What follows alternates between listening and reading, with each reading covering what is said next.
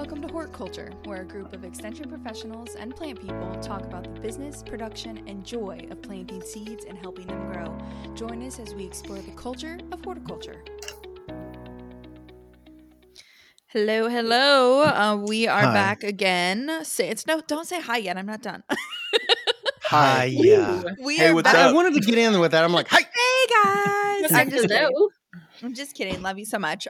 I Hello. we are back sans Brett, but pro Jessica. And Jessica, I think you were the first time we've ever like our we've ever had a guest more than once. So if that says anything about how awesome you are, I feel Like- extra special or like right now. If I can talk, yes. we're we're gonna have to have. uh, usually you they know, won't it's come just- back after they experience this once. So you're the only one that's ever Oh, agreed to maybe it I- twice. yeah, so, yeah. Be you're the only one. Maybe I learned my lesson the time. We just get I a go- microphone in the mail, and it's like, thanks. Yes. It's like, I don't want to see you guys ever again. Sure. Please don't please, Please don't, speak talk to me. Yeah. Emotional damage engaged. But uh, yeah, we've got our uh, brunette gals back on today, and you know Josh and Ray are here. Whatever, it's fine. We're here, but- whatever. Yeah, the, dr- the drones. the, dro- the drones, exactly. If From you the last listen to our- episode, if you remember, if you're a constant listener, your beekeeping references. our drones, our drones, and then Jessica and I, uh, just you know, killing it over here. But anyways, Queens. um, we Jessica said something before we jumped on here, and I was like, no, we got to save that because I just think everyone can relate to this, and if you can, honestly, are you even a human? I think you're an alien. Jessica, you and I have a particular thing that we take to the office with the intention of it not leaving the office, but it always manages to make it back home. And that is in our lunchbox. And what what is that item? Um, that would be an apple. Um, sometimes an orange, but maybe not as An often emotional, I, I call it my emotional support fruit. Yeah. And they make their Constant journey traveler. to the Yeah. office, and we get them out, and we like wash them and set them Mhm. there. And we're like, "Hey, buddy, I'm gonna eat you today." And then they go like back to our office. They're like, "You're gonna be the afternoon snack." yep. and then Yep. we find like cheese or like beef sticks or like Hershey's Kisses, or, you know, whatever. chocolate. And So- then yeah. you know, at the end of the day, we're like, okay, buddy, get back in the lunchbox. We'll see you again tomorrow, go home. friend. Go home. Yeah. I have emotional support fruit and I also have emotional support yogurt. That Mm. Ooh, I used always to have one of those. Mhm, Yeah, it travels to the office. It goes to the fridge, and I'm like, "You're my afternoon snack." And then, yeah, I find some other garbage to stuff in my face. I have emotional support like bag chopped bag lettuce occasionally, and uh, it, Oh, it judges me from the bottom crisper That- drawer with brown eyes, crying and weeping. Yes, that one probably doesn't last as long as our. it apple judges or- you as you eat your Taco Bell. no. The the apple looks at the lettuce and says, "You're next, lettuce." So yeah, the apple usually outlasts the lettuce. So absolutely. Why do we do that? It's like yeah, it's just in case starvation sets in. I guess it's, It's- like the it's last like- ditch effort. One of those things you see where they're like, "I am not the same person I was this morning as I am in the afternoon." Like when I wake Right. up, I'm like, I have all these great intentions. I'm Right. going to eat healthy today. I'm going to do all these things. And then you get to the office and somebody's like, "Oh, you're getting nachos."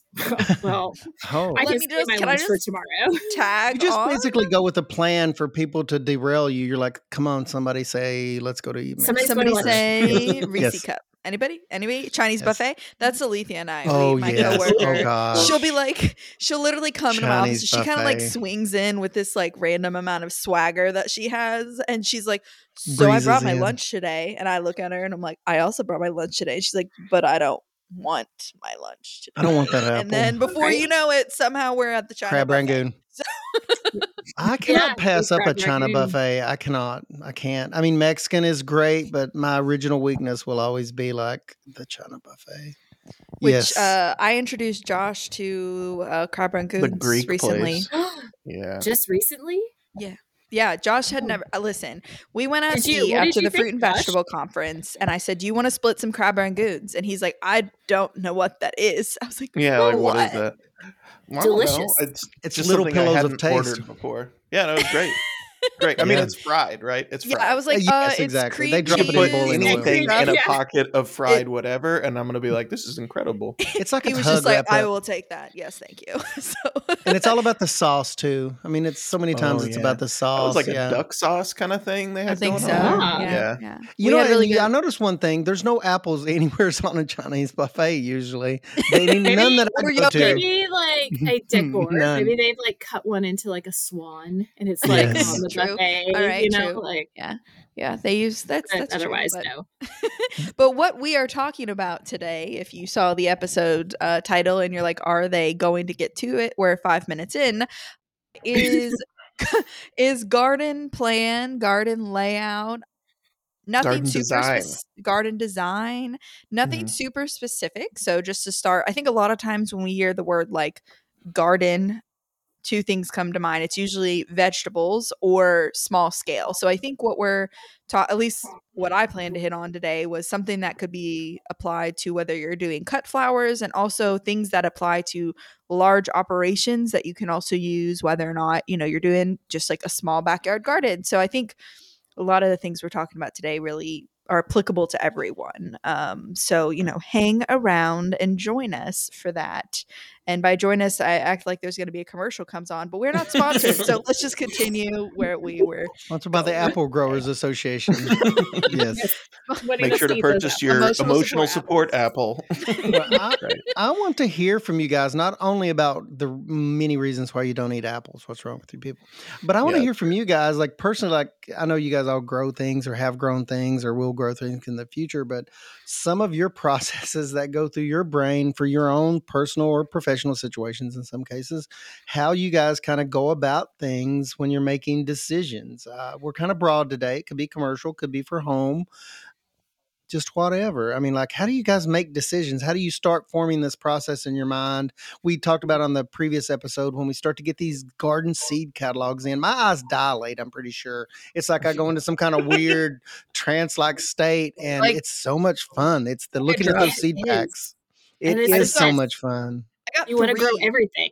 in all the the mail things. yesterday. Three in the mail. And I Oh, was like. I'm going to look through all of these. I'm uh, and and what what a wealth of that like each little seed pack represents such incredible like potential for the future i mean like it's incredible one seed pack can grow so much but and uh, we have local growers that, that they purchase so many seeds they they donate them back to us and i love that uh, there at uh, the local office that i'm in because i guess they just purchased so many and they have so many left over because a lot of the people i work with are, are smaller home gardeners a lot of them but yeah the seed companies they are good at selling their wares for sure yeah, like I, I get seed catalogs for my married name and my maiden name. from Yep. seed Oh, you're And I a don't double pay for it, dipping, ma'am. right? That And is I not get 'em- allowed. I get them at the office too. So Yep, I'll get I get three, of the same catalog. catalogs. Yeah. And they're so bright and cheery on a dreary January Kentucky Exactly. winter day. It's like opening sunshine in front of me. And then I start pushing buttons and ordering things. I mean, it's sometimes good, sometimes not good. My favorite seed catalog has no pictures in it. Ooh. And Is there such a thing? What? What is this? What a is it? spreadsheet? Is like, it, what it's an heirloom about? catalog, isn't it? it's an hmm. Excel file. That's what it Right. is. It is. It's an Excel file that you It hide from, you know, like an Excel file, but in a catalog Notes, form. red, pretty. pretty. Love it.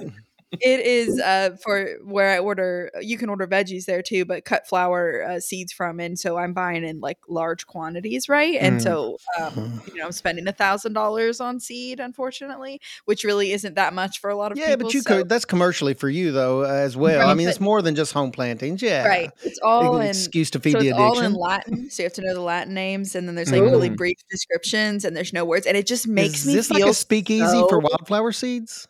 Is this feel a so speakeasy? empowered. Like I'm like, Yeah, let me right. just open Because up like my not everybody could read that, right? Right? That's what it is. Lupin. What is that? like not to be you know Brad or anything because I Well, also you know love- things. but like I know things, and this is the one time the things I know really come in handy.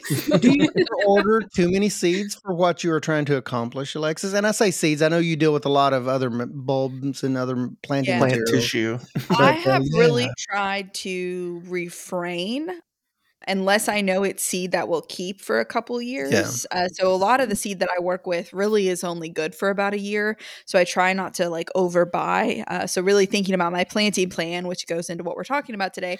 So I do kind of a planting plan. I know, you know, I want to grow these things. I need at least this many plants, which means I need at least this many seeds.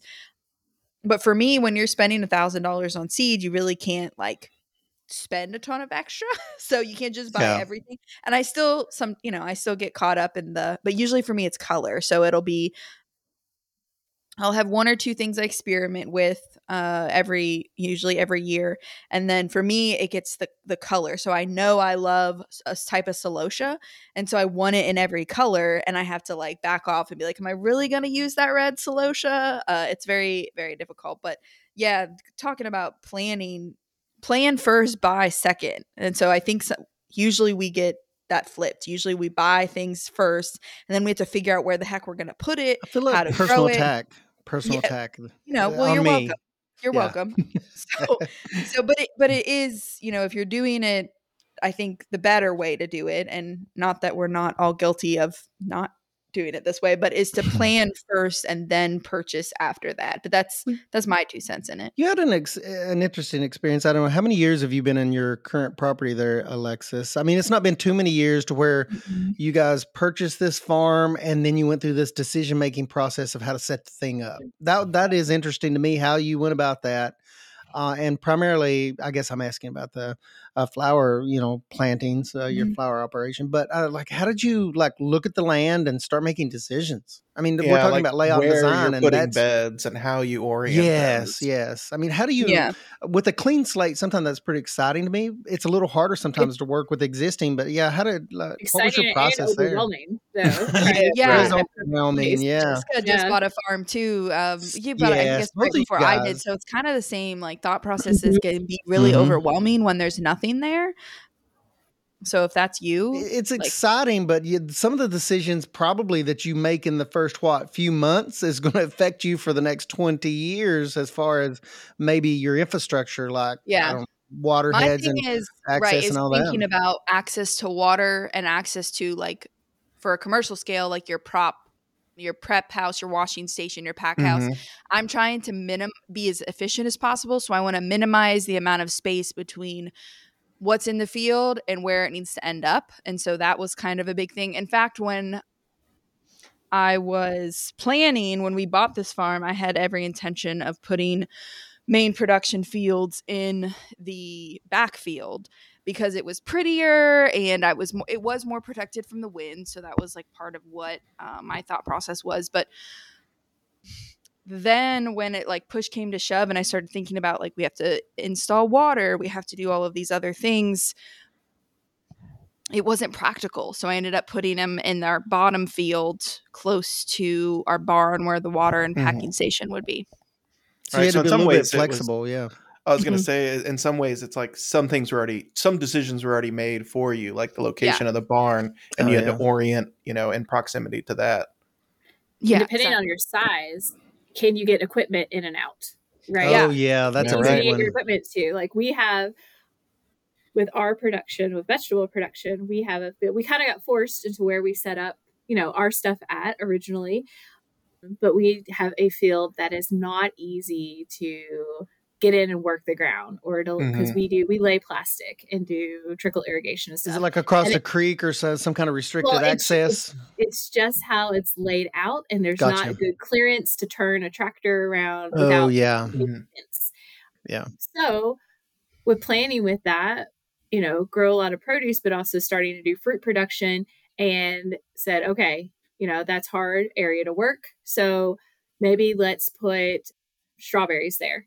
You know, something that's going to be a more permanent blackberries in that area. You know, something that's not gonna. It's going to be a permanent crop. Asparagus, Right. if it you know survives. Uh, if it doesn't get forgotten about, if it does survive, it will multiply. It's asparagus. Yeah, It's Jessica and I are ditchweed. laughing because we both pulled, and if this makes you feel better of how many things you've killed, remember, Jessica and I have degrees and we teach people how to grow plants better, and yet we still both killed a very large blueberry planting, like separate farms, separate experiences, the Yep. same exact thing. So, uh, if it makes you feel We- better, it was a good support system for each other to check in and then find each other's. She's like, "How many of you killed?" I'm like, "There's at least thirty dead as we speak." So I'm like, okay, good, because I think I only have like four left. So I think about things like blueberries, and you meant you guys mentioned fruit plantings. That's when it gets real. I mean, it's one thing with annual crops when you have tomatoes or peppers or whatever that you can somewhat move around a lot easier. But when you get into per- more permanent perennial Mhm. type crops, the, the considerations for me go way up. You want to be really careful. You're looking at soil profile, look at orientation, you know, wind exposure, frost Yeah. drainage. All of this stuff becomes Mhm. super important. I mean, and which one of you guys said you that you were looking? Was it Jessica? You or you guys are looking at like more perennial fruit crops. Both of you guys tried blueberries. We're not going to count that. We're just going to you say should write count that them. off. We know what Yeah. we did Yeah. wrong, so that Well, Yeah. counts. there's value in mistakes and I learning have from twelve them. plants left that are in that we dug up and are in pots. So thank you very much. yeah, she's Okay, gonna at least not a take right total loss. Not a complete think- and utter failure. Josh, you have more like I know you have a Mhm. little bit more experience, but like in permaculture, so I'd love to hear kind of your thoughts on that. But I know permaculture is like a hot buzzword that I think some Sure. people like overuse or say overuse or don't yeah, use correctly, or- but like yeah. Or Yeah. use as a Ultimately- I would panacea term for everything. sure. ultimately it means that you want things to be the most efficient and to make the most like sense and that's what all of us in farming or Yeah. grow gardening are doing so like just Right. call it whatever it is but talk a little bit more Yeah. about that Sure. I mean, from uh, like just to kind of clear up that terminology, because some people will just use the term permaculture to describe everything, and it kind of originates with this guy Bill Mollison, who was in Australia in like 70s, 80s, was an ecologist, and he basically kind of looked at a lot of different production systems that had been in their place for like a thousand plus years and kind Mhm. of evaluated them from like an ecological perspective to come up with like what are the common things we see in this and it is very much like an efficiency mm-hmm. oriented system and it's dictated by i mean like what we are already talking about you know like one form of production would be like annual beds and so in a Mhm. permaculture system those would be located you know in a certain proximity to the household close i Mhm. would say whereas like perennial systems or ones that le- need less maintenance would be located further out like they i think the big the the the aspect of permaculture which is like hundreds of things you can get into Oh but the one that makes the most sense to me for like design concepts and stuff like that is to think about the zone system, which if you think Mhm. about it, it's like kind of concentric circles where like like your a house, bullseye Yeah, your house is zone zero, and it's the Mhm. things that like you have to like touch and observe and interact with, and have complex maintenance processes. They're all located there, and as you move out, you get into systems that are like very low maintenance and kind of forage based. Often, more times like perennial, but like low maintenance perennials, uh, Mhm. things like that. And so that's how that's how I'd kind of introduce that sort of topic of like permaculture. Yeah. There's a lot to that, even for homeowners. You're talking about, you know, a system that could encompass a lot of either, you know, home or commercial. It sounds like Josh, yeah, but they can do really homeowners- huge scale, like kind of thousand acres under like permaculture management versus like yeah, a household. Uh, like one of the there's a book that I don't let leave my house. The permaculture design manual is like uh, the second edition was printed in like 1988, and only about 300,000 were printed. If you can find it used, I No would big say deal. Buy it. checking on I eBay. purchased it when I was like a broke undergrad, but it's incredible. It's like, you know, several hundred pages with really large illustrations and stuff like that, Oh, kind cool. of describing. You can pick any climate regime, and there's like, you know, several hundred pages on what your obstacles and opportunities are in that system. Um, you guys know, have already mentioned uh, some critical things to me, Josh. One thing is the things that need the most attention. You know, Mhm. closer to the house. That that makes Mhm. great sense to me. Seems seems logical. And Jessica, you or Alexis mentioned, um, you know, water and how important that is, which kind of goes into what Josh is saying as part of the infrastructure. Both of those things seem huge to me, Mhm. as you know, as far as really practical design aspects. Um, Yeah. what for else? Sure. I, those resources, like one of the things, oh, like what you all were talking about with like annual production systems, or to get down to the details, like your cut flower production beds, Alexis, like Mhm. what kind of dimensions are we talking about specifically? Like how wide are they? How long are they? yeah And is that kind of dictated by the mechanization you use? mhm. Yeah, I mean, what and like my operation if we just called it just called it annual operation because i think annual flowers and annual vegetables can be treated very very similarly and can be grown in similar um similar ways. So like what jessica's doing where they're laying plastic and her beds are going to be much different than my beds that are like more low till uh and i'm Mhm. using like fabric that i'm using over and over.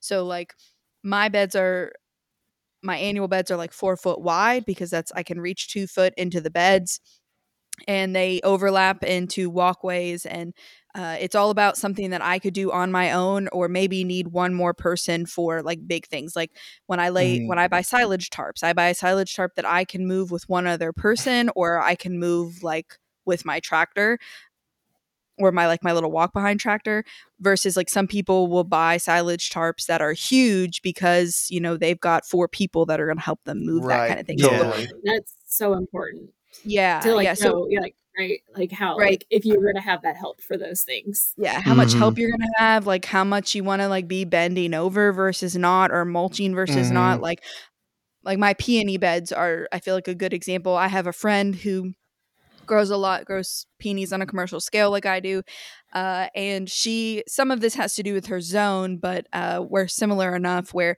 she does with the kind of soil that she has she does mulch on her peonies like a heavy mulch system and i have fabric down on mine. She works she farms full time i don't. So she has a little bit more ability to stay ahead of the weeds to get the mulch down at the appropriate time than i do. So i have fabric down on mine uh, just because that's the system that works better for me and my soil is good enough where i don't have to you know add organic matter every single year in the form of mulch. So like there's a lot of things when you're planning think of what you can do or what you and whatever help you're going to do help you Mhm. have are able to accomplish. And sometimes you don't know like my four foot beds outside in my annuals the reason they're four foot is because that's what i was doing that's what the book said to do. I think moving forward as i slowly change my systems you know with the time that i have and you know just as your business changes which it's supposed to i'll probably change to like a three foot bed system just Mhm. because i don't want to reach as far and like i'm Totally. getting older like i'm getting Yeah. older you know like I, i'm Yeah. just not able to do the things that i was doing before um and i in my high tunnel they're more like a you know two and a half foot right now and i really like that so i'm thinking three foot would be really good and every year i may convert one or two beds over to that system but uh, jessica you all have changed kind of some of the stuff you're doing and on jessica's kind of doing a much larger scale with their their operation Yeah. Um, just, you know, for us, because we end up selling at farmers markets. And what we have changed over the years is just knowing knowing your limit of what to produce and finding those right varieties that sell. And kind of like Alexis mentioned earlier, is like, oh, I really love that red celosia. Do I need that red celosia? That's like me and pumpkins. Do I need pumpkins? You need another baby pumpkin. Yeah. Mhm. No, I don't. Do they take up a lot of space in your Yeah. production system? Yes. So, over the years, learning and figuring out what is taking up a lot of space, what actually sells, what doesn't sell, Mhm. varieties that are good or bad, or like you said, like, do I have help to help me? Do I have help to help pick sweet corn? You know, that's a big ordeal when sweet Mhm. corn is ready. When tomatoes are ready, it's a big ordeal to make sure you have help with that. Just like we said with covering, we have strawberries on plastic this year.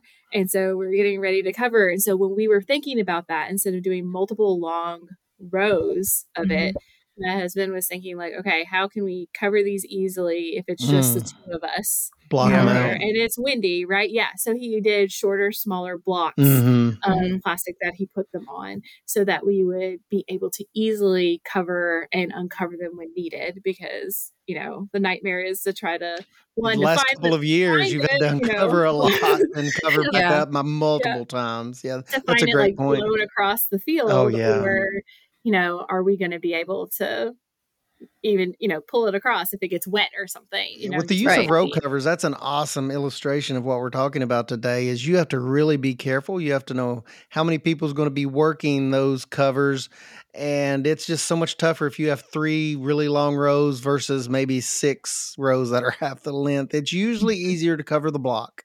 Than it is the rectangle. Which is rectangle. kind of goes like opposite of like if you talk and look up like really old manuals, like when they were doing right, you know, the things that they wrote when you in were 1800s. Well, in the 1800s. But like when you're the- looking when at it was that, an oral history of agriculture. Yes. yeah, passed was- down somebody verbally. wrote it down at some point, but efficiency wise, it's more efficient to have like Mm. for mo- depending on what it is. So like like picking and putting down compost or tilling or any of those things is more efficient to have long rows, right? Because going in one direction and On a not having large scale, yeah, absolutely. Around. But if you are like my beds, my outside beds, my perennial and my annual ones are in like 50 foot like blocks. So they're 50 foot Mhm. long. And I could have done 100 feet, right? Like I could have made them longer, but because I knew, you know, this is the equipment, this is how many people I usually have helping me, it made more sense to do kind of these shorter blocks um, that way and to compart. I love the term compartmentalize. Um, I am a tree. I've said it before. I compartmentalize everything in my brain, and like that's how I do my farm. Right? It's sort of Josh called them zones. I like call them compartments, and it's the same concept. But I have these compartments where that's how I rotate through. Compartment one, two, three rotates, or hmm you know this one has a tarp on it, and they're all standardized. So I think standardization is more. I would argue maybe more important or one of the most important things to whatever you're doing like standardize what what it is so everything is interchangeable hmm has been really important to like th- how efficient my farm is And you mentioned having that rotation system, being able to rotate That's a big one, yeah. those fields is very important. We, you know, we do a lot of tomatoes, peppers, but then also a lot of squash, uh, you know, and being able to Mhm. rotate those fields out for disease and pest issues. And, you know, and like you said, having it all standard, right? Mhm. So Mhm. it's no big deal to, you know, keep track, keep records, which is Right. very important with all of this thing. And Alexis and I talked about that over the break. I think there was one day when I was like, "Hey, I found my very original planting records that I Yeah. ever made from like 2012." Was it a of our first- journal?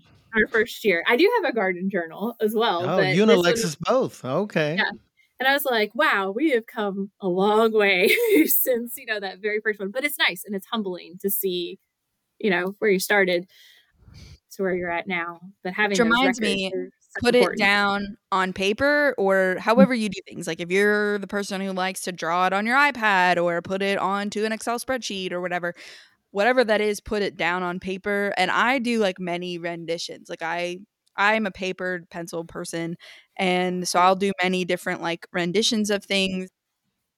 And so if you're planning even if you've already bought your seed no judgment it happens it's okay plan it out and things will change like i look at my planning sheet every year and what i said i was going to put in this spot isn't always necessarily exactly in that spot because the plants just weren't ready and I had to get things in before storm or you know whatever but it's close enough uh, and it helps me year to year to plan to do that rotation to figure out like oh like for me height is very important I mean it's important vegetable production right? Because you don't want anything shading out something else right? And so I'll realize that this new variety of celosia I tried is much shorter than the other varieties that I've grown. So I'm going to grow that on the other end mm, and so that it doesn't get smothered by in between these other two varieties in my row. Like Mhm. things like that you can by making having a plan, you can just kind of star those types of situations. And that's a good point, Alexis. Even it's the, even though it's the same plan on paper, you know that that specific aspects of that variety one Mhm. may be more aggressive. So, and that all goes uh, back to record keeping. Uh, that's a great point because a lot of times, uh, tomatoes a tomato. Well, there's a big difference between like Mhm. a patio and a beefsteak or something. And, you know, the the subtlety like that is, I guess, what you have to capture in those records, whether you're talking about flowers or veggies or whatever. Yeah, that's a really good point. We all get busy, and you know, by the Mhm. end of the season, and then we, ha- you know, have this. I tell myself I'll like- remember. I'll Yeah, remember it. No, you- I won't. biggest won't. lie And I tell myself. Yeah, I have no idea you'll what I had for supper yesterday. No clue. No yeah, you'll be looking at these seed catalogs, and you'll be Yeah. like, okay, but you know, a lot of times you'll still get like companies will send you like, hey, this is what you ordered last year. You know, did Mhm. you, you know, do you want to just reorder that? Do you like that? But then you have to sit there and be like, did we like that? Was that Yeah. that tomato that was beautiful but tasted horrible? Was that Mhm. the one that if it rained it like busted or had horrible disease issue? You- Yeah. And you got to go back and take note of those things. Especially, you know, mm-hmm. I mean, for personal, like if you just have your backyard garden too, you know, you don't want to continuously grow things that are taste And, terrible. like- Your family like, won't eat. Yeah. I've started because sometimes I just I don't like taking notes on my phone. I'm a weirdo, and my I husband ju- always yeah. judges Totally. me for it. And so sometimes Yes, we're all weird because we don't take notes. we on d- our okay. Yeah, that I makes don't. I you know There we go. I hate it. So sometimes I don't have my like little notebook with me, and so what I'll at least do, and we're pretty much all in the age of technology, is I'll just take a picture because that picture has a date on it, Uh-huh. Mhm. and then like it might be something as simple as like putting a thumbs down next to the tag that like says the name of it, and then I know. And so then when I'm ordering, I might just go back and be like, well, I know celosia was blooming in June, and so I'll just go to June and find that photo, and I'm like, well, I put a thumbs down, so I'm not going to order that again. Like it doesn't always have to be something, and then maybe you transfer that to your notes or whatever, but make it as simple as possible because you won't do it if it's not simple. And that's the mm-hmm. same for your gardens. Like put your garden beds close to the house, like Josh said, in that zone zero or zone one, Mhm. because if you see it, you'll deal with it. if you Right. don't see it every Yeah. day, you don't deal with it. Yeah, that that's important for like home gardens especially because if you don't see it, you're either not going to water it, you're not going to know the pests are a Right. problem. You're not Yeah. going to know that it, that shiitake mushroom sitting under the shade tree were Oh, that's that's there and gone. perfect example because that Oh, happened done to that me so many with like. I mean, I was working on basically somebody else's farm on leased space, so it's like nowhere near where I live. You know, like I'm getting in Mhm. the car to drive to a place and yada yada. But I had, you know, I had set up a bunch of shiitake logs, and instead of putting them in a place where I would see them every day, it's not like they Mhm. need to be prominent, and it's not like they need to be daily managed, but you need to look at them, you Yeah. know, routinely, Yeah. or you're gonna miss it. And like that Mhm. absolutely happened to me. You know, Very like, I missed, discouraging like, when you big go and see those little mushroom mummies, and I'm like, no, Right. weeping there in the woods Oh, under the yeah. One more know, trees. Even they're in my zone zero. They're literally out my back door. But the door that specific door, I have a bajillion doors. I live in an old farmhouse, so I have like a bajillion doors everywhere. But because we don't use that door very often, even though they Mhm. are quite literally up against my house, I Yeah, missed yeah. a bunch of them. Yeah. they were little shriveled mu- mummies. So like, it's not just I need to go check mine then. right. just Right, yeah. quite, yeah, soon. Because it all But that- happens that's so just one of fast those examples. with fungus. But Yeah. yeah, I- I- you could And if are you have to walk past house. it. Yeah. You have to walk past something that's even tomatoes. You could use tomatoes as an example. If you're a homeowner, obviously you you're not maybe looking as as often. But yeah, I had that happen with like rabbits down. I've got a garden next to the creek, and and it's down out of sight because it's the only spot I have. It sunlight Mhm. exposure is okay, but the rabbits were just mowing stuff down the last couple of years, and I'm like, Mister McGregor, here I am yelling, you know, uh, at the rabbits, and but I I was not looking as often. The only time I was going down there is when I was watering, and I was hand watering. It's a small plot, you know. You go down there and check stuff out every week. The week was weekly was not enough. The Mhm. rabbits must have sent out a text or something to their rabbit buddies, and it's just like Yo, the mushrooms. I mean, out on Tuesdays. We got the know, rest of the like, week. yeah, damage was done. Things happened. Decisions were made.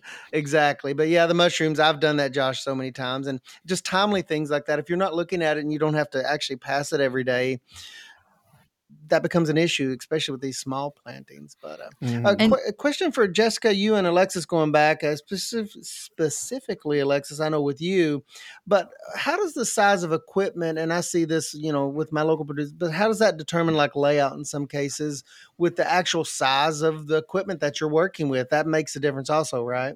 I mean, what Yeah, alleyways and things, driveways, you guys? does, 'cause- Josh, I know you have experience here too.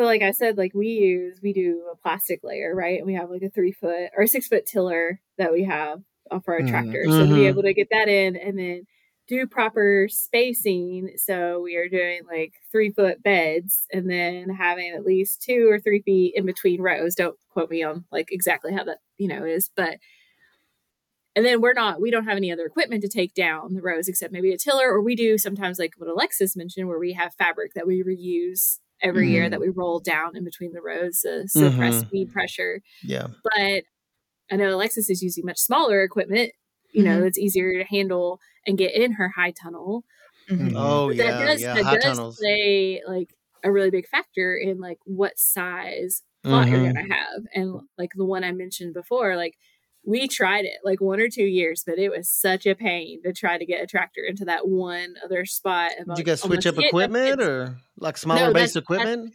That's when we decided, okay, we're going to put our perennial crops up here Got you. Right. because we don't Yeah. need to be trying to go in here. Just such every a year. hassle. So that was like one of the plans with that.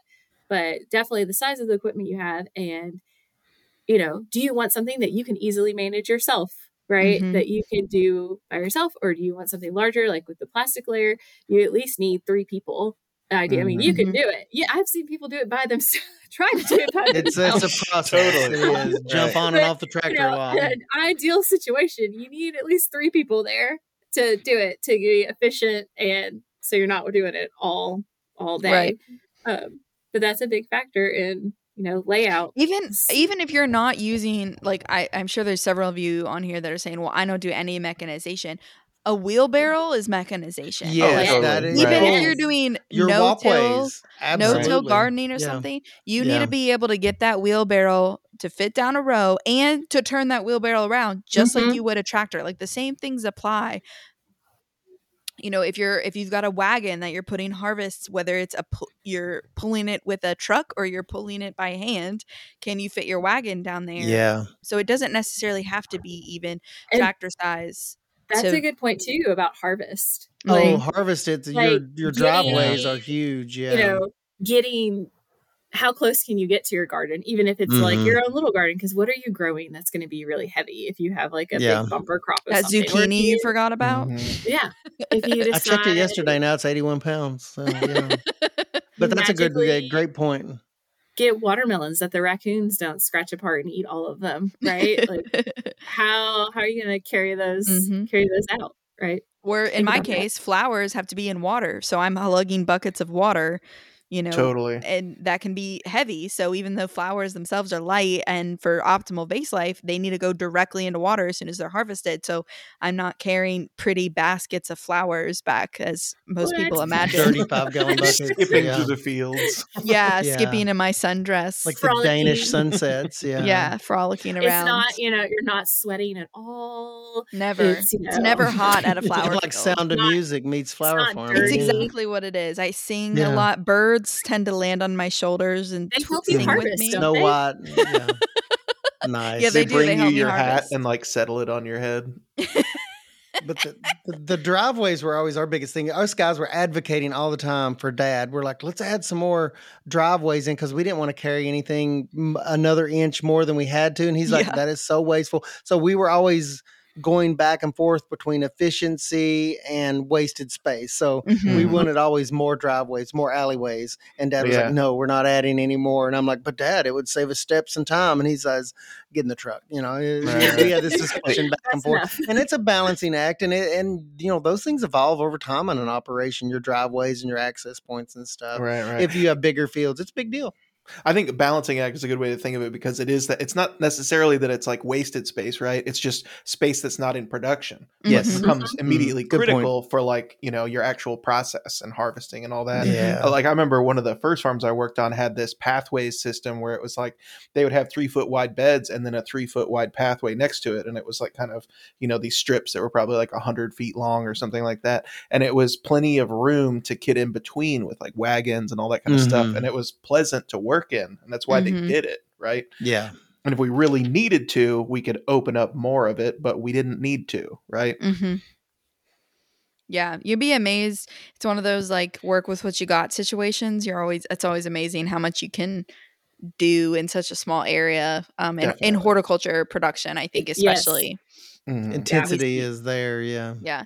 Yeah, you can have like I mean, I know I talk about flowers a lot, but I think even in veggie production, depending on what you're doing, you can be a quote unquote commercial farm, like be a full time farmer making your only income source on an acre. You know, you can't Yeah. say that in other areas of agriculture. Like you can Mhm. if you have an acre of tomatoes, like I'm praying for you Ooh. because Right, right. that's a lot it's a lot. can be a lot Mhm. yeah been there done that that's a lot are always shocked by that. Like when you say we grow like a lot of tomatoes, right? Mhm. And they think, well, you they think you, you know, you're like, I grew 800 tomatoes. They're like, oh my gosh, they're thinking like when you see row crops, Mhm. right? That it's it's Right. not. It's on way less than an acre. Yeah. Right? 800 that's a lot of tomatoes is though but that's a lot of tomatoes. That's a lot of tomatoes. Yeah.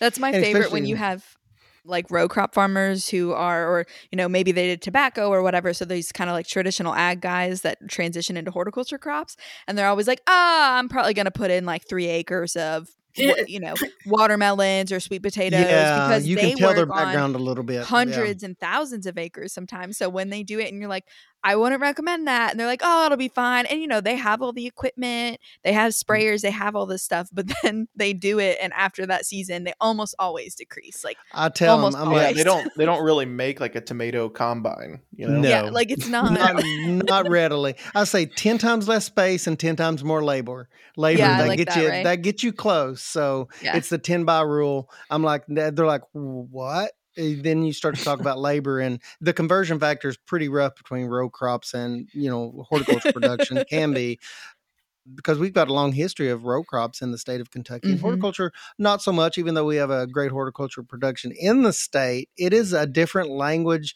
and the scale, Alexis say, yeah, Mhm. the, the scales are just amazing when people are they really have to you can tell people's backgrounds of production based on how they talk about things they're like yeah that's on the back 400 acres i'm like they're not tomato farmers yeah right away they're not tomato farmers. Even the back 10 acres is not a tomato. they're not tomato yeah Right, maybe pumpkin growers not tomato farmers yeah exactly but uh, yeah the functional layout uh, and i think about things like sweet corn we get that question a lot with newer farmers Mhm. especially you know between as far as you know like pollination issues and long rows versus uh, square Oh, yeah. blocks and and things like that and worried about cross pollination there's a functional design aspect to uh, you know big and small farms here in kentucky that you need to consider when you even thinking about pollinators or if you're growing pumpkins i guess Jess, uh, jessica there's specific layouts depending on how aggressive and how big the vines get and all this stuff that you accumulate all this knowledge over time on layout. So the record keeping becomes just so very important. Or if you're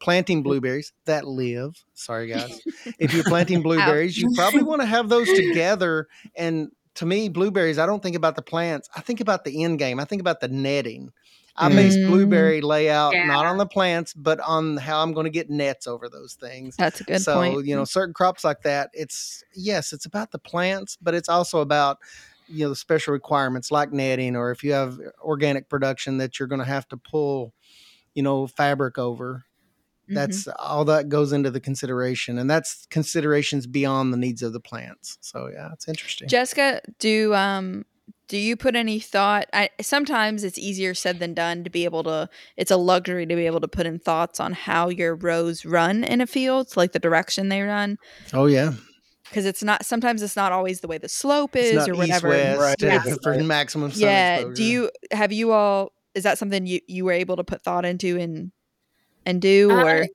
kind of well where our, all of our stuff is now is just kind of like that was our only option in the beginning Mhm, right Mhm. it was like one of those things we've made it work hmm the other fruit plantings before we decided that we were going to make that other location the fruit Mhm. plant like we were able to pick with that because of the, how the slope was and Mhm. everything in that area we're like okay we're definitely putting fruit up here because they're higher up we don't want them to be down you know right low with cold air and all of that.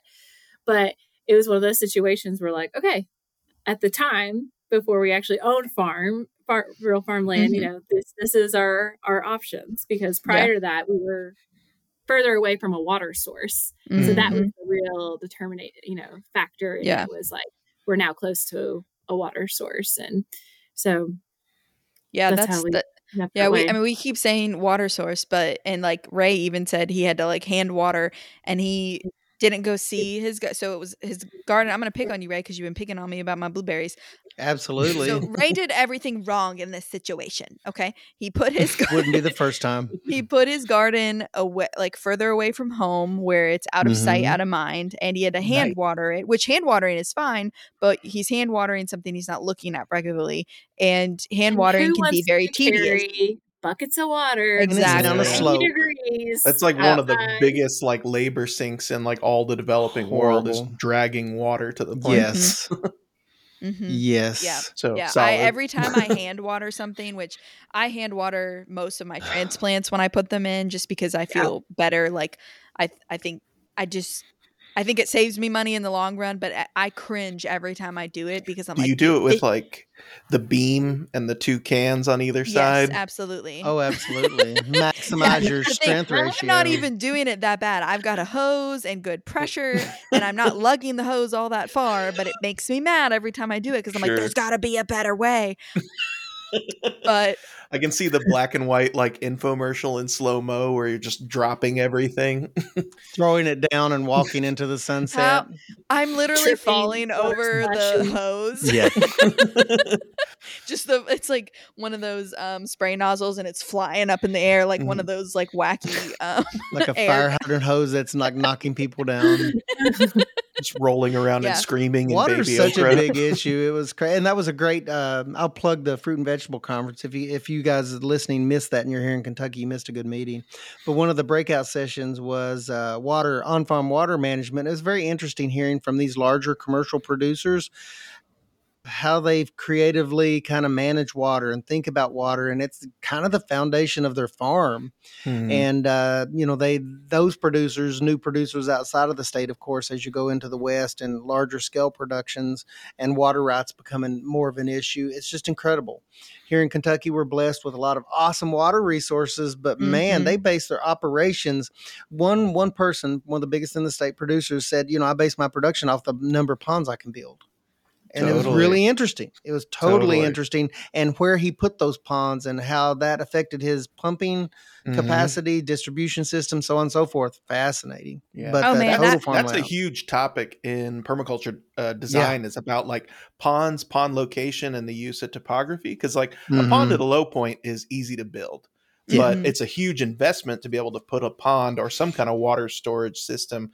up at elevation. We had one of those drop, on the farm I grew up on. Yeah, Yeah, yeah. it was a farm that was a pond that was a catchment basin actually for a reclaimed strip mine that had fully, you know, went through succession. Trees had grown up, but the pond still was there and didn't really fill up with sediment.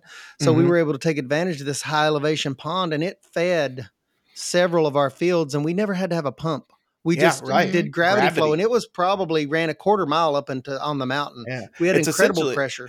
it's like a battery. It's like so much potential energy stored amazing. up there. When I was uh, working out west on this uh, at this outdoor school, uh, kind of like Western New Mexico, you would see a lot of these farms where they would put you know a large gravity tank up on the top of a mesa and it was connected to kind of like a windmill sort of system that would be pulling water way up and then just keeping it up there for when they Oh, did yeah. need it because they definitely you know you still need water you need to even kind of periodically flood fields to deal with like salinity issues so Mhm. the capacity and ability to deliver water anywhere at pressure at large volumes is like it, it runs your whole life Mm-hmm. I think we had like 90 pounds of pressure at the base. We had to use a pressure reducer Wow. with no Yeah, pumps totally. whatsoever.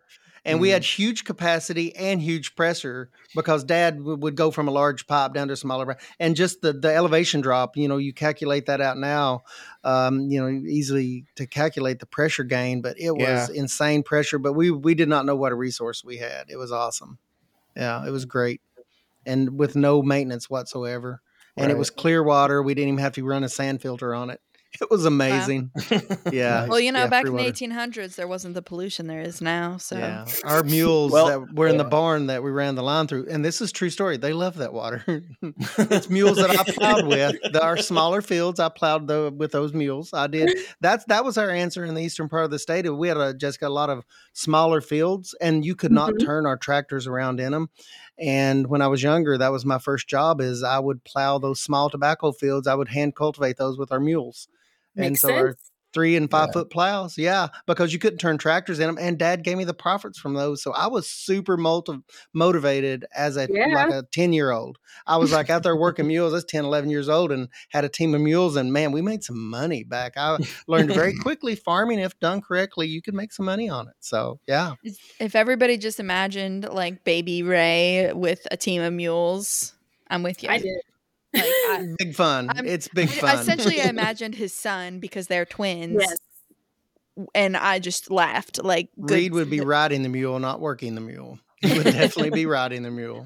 yeah, but that uh, I mean, sometimes you just have to be creative in these situations and take advantage. My father was so good about taking advantage of topography or taking Mhm. advantage of these small fields that normally you know would go by the wayside, and you know he was really good at that. So Yeah. I It's appreciate that, that. I, I want to give you a want to think of obstacles as opportunities when it comes Yeah. to like topography and stuff. yeah if little a a little made out of shout cheese, I'm going to eat through it. a little shout out. I think NRCS can do a lot of help. Um, Yeah, doing can. visiting your farm and looking at topography, uh, and looking out maybe where a pond needs to go, or you know where a hedgerow can be helpful. And hey, by the Mhm. way, we have grants for this. So, you know, I know sometimes it can take a while to get them out there because there's so there's not that many of them, and they're kind of running a couple counties at a time. But uh, reach out, especially this time of year, if you're kind of in a planning phase, have bought a new farm, or wanting to expand and they can help you think about you know the way the wind's going to come you know how do you set your high tunnel up or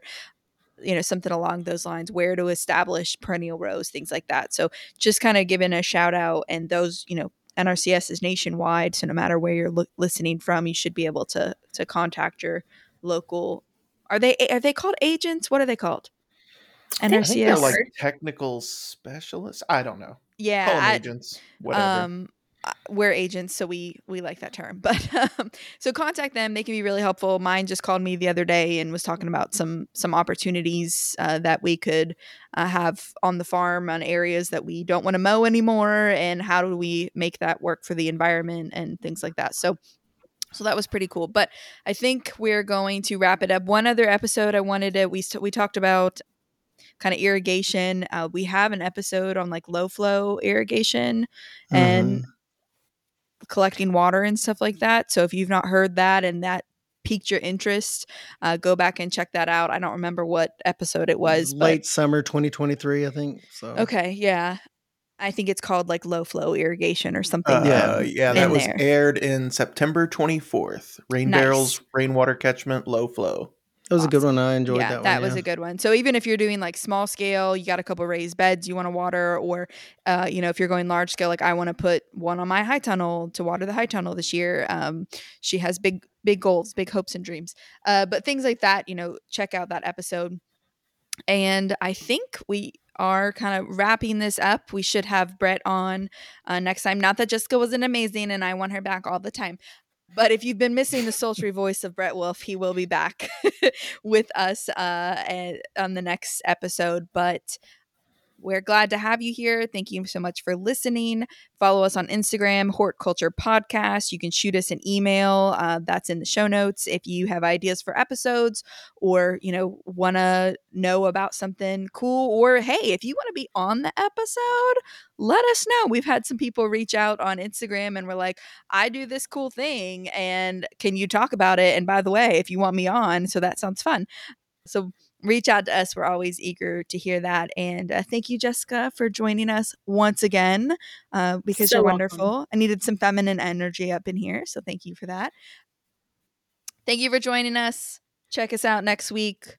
We're talking about more cool things, more plant things, because this is the Hort Culture Podcast, and that's what we do here. Have a great day. Thanks for being here.